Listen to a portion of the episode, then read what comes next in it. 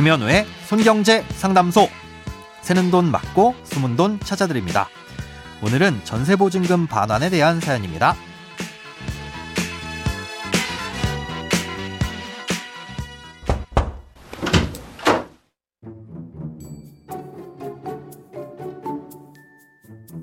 안녕하세요. 현재 전세로 임대를 주고 있는데요. 전세 기간 만료 시점에 전세금을 낮춰서 재계약을 할 예정입니다. 그런데 임차인이 금융기관에서 전세자금을 대출받았다면 원래 보증금과의 차액은 임차인과 금융기관 중 누구에게 어떻게 전달해 줘야 되는 건지 궁금합니다. 또 임차인이 전세자금 대출을 받았는지, 받았다면 얼마를 받았는지 어떻게 확인할 수 있는지도 알고 싶습니다.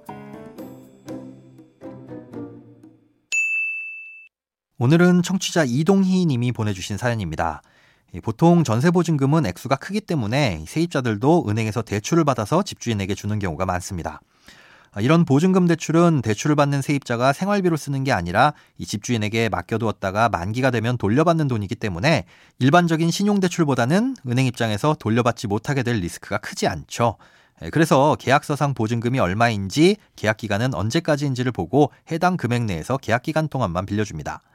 예, 그리고 혹시 모를 배달 사고가 있을 수 있으니 보통 은행에서 집주인에게 직접 보증금을 송금해 주는 게 일반적이고요.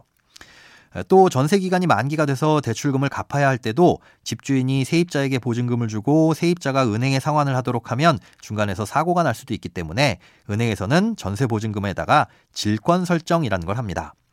아, 질권 설정이란 건 쉽게 말해 전세보증금을 임차인 대신 은행이 받을 수 있게 전세보증금의 반환권을 은행이 가져가는 걸 말하는데요. 아, 이건 반드시 집주인에게 알려줘야 하기 때문에 처음 대출을 해주는 시점에서 집주인에게 연락을 하고 질권 또는 근질권 설정 통지서를 집주인에게 보내게끔 돼 있습니다. 집주인에게 꼭 전달이 돼야 하는 서류이기 때문에 일반 우편물이 아니라 우체국을 통한 내용 증명의 형태로 전달되는 게 일반적이고요. 예, 만약 이런 통지를 받지 못했다면 세입자가 대출을 받지 않았거나 받았더라도 직접 상환하는 대출이니 크게 신경 쓰지 않으셔도 됩니다. 예, 문제는 질권 설정에 대한 통지를 받았을 때 대수롭지 않게 아, 그저 대출을 받았나 보다라고 생각하고 넘어가는 경우인데요. 질권 설정이 돼 있음에도 불구하고 보증금을 세입자에게 보냈는데 세입자가 상환을 하지 않을 경우엔 집주인이 대신 대출금을 갚게 될 수도 있습니다. 예, 그러니 은행으로부터 세입자의 대출과 관련해서 연락이나 우편물을 받은 기억이 있다면 반드시 세입자와 해당 은행에 꼭 확인을 해보셔야 합니다. 예, 혹시나 기억이 나지 않더라도 은행에서는 대부분 전세 계약 만기가 한 달 정도 남으면 집주인에게 만기 연장 여부를 확인하는 연락을 하기 때문에 은행에서 오는 연락을 잘 확인하실 필요도 있습니다.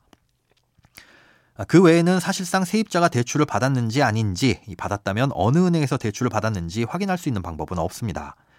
예, 또 사연자님처럼 보증금을 일부 감액하는 경우에도 감액된 보증금은 은행으로 보내주셔야 하는데요. 예, 금액도 금액이지만 계약의 만기 날짜도 잘 따져보셔야 합니다. 원래 계약서상 만기 날짜보다 빨리 대출금을 상환하는 건 문제가 없지만 간혹 다음 세입자와 일정이 맞지 않아서 다음 세입자가 보증금을 늦게 주는 경우엔 주의가 필요합니다. 예를 들어 12월 10일이 전세 계약 만기인데 다음 세입자가 12월 20일에 들어올 수 있다고 하면 그때 잔금을 치르게 되는 수가 있잖아요. 아, 이럴 경우 이전 세입자가 늦춰지는 열흘만큼은 전세대출 만기를 연장하는 게 원칙입니다. 아, 그런데 세입자 입장에선 전세 계약을 연장해서 사는 건 아니기 때문에 은행에다가는 전세 계약을 연장하지 않을 거라고 말할 수 있겠죠. 그럼 은행이 보기엔 12월 10일부로 대출이 만기가 되는 것이고 이때 돈을 돌려줘야 할 사람은 집주인입니다. 그런데 20일이 돼서야 은행에 보내줄 수 있으니 열흘간 연체가 되겠죠. 이럴 경우 은행에선 집주인이 돈을 제 날짜에 주지 않았기 때문에 집주인에게 연체이자를 달라고 할 수가 있습니다. 물론 나중에 세입자와 협의해서 세입자에게 돌려달라고 할 수 있겠지만 계약 관계가 끝나고 연락이 쉽지 않을 수도 있으니 계약 날짜보다 이사가 늦춰지는 경우엔 사전에 이런 내용들도 조율하시는 게 좋습니다. 돈에 관련된 어떤 고민이든 상관없습니다. imbc.com 손에 잡히는 경제 홈페이지로 들어오셔서 고민 상담 게시판에 사연 남겨주세요. 새는 돈 맞고 숨은 돈 찾아드리는 손경제 상담소. 내일 다시 만나요.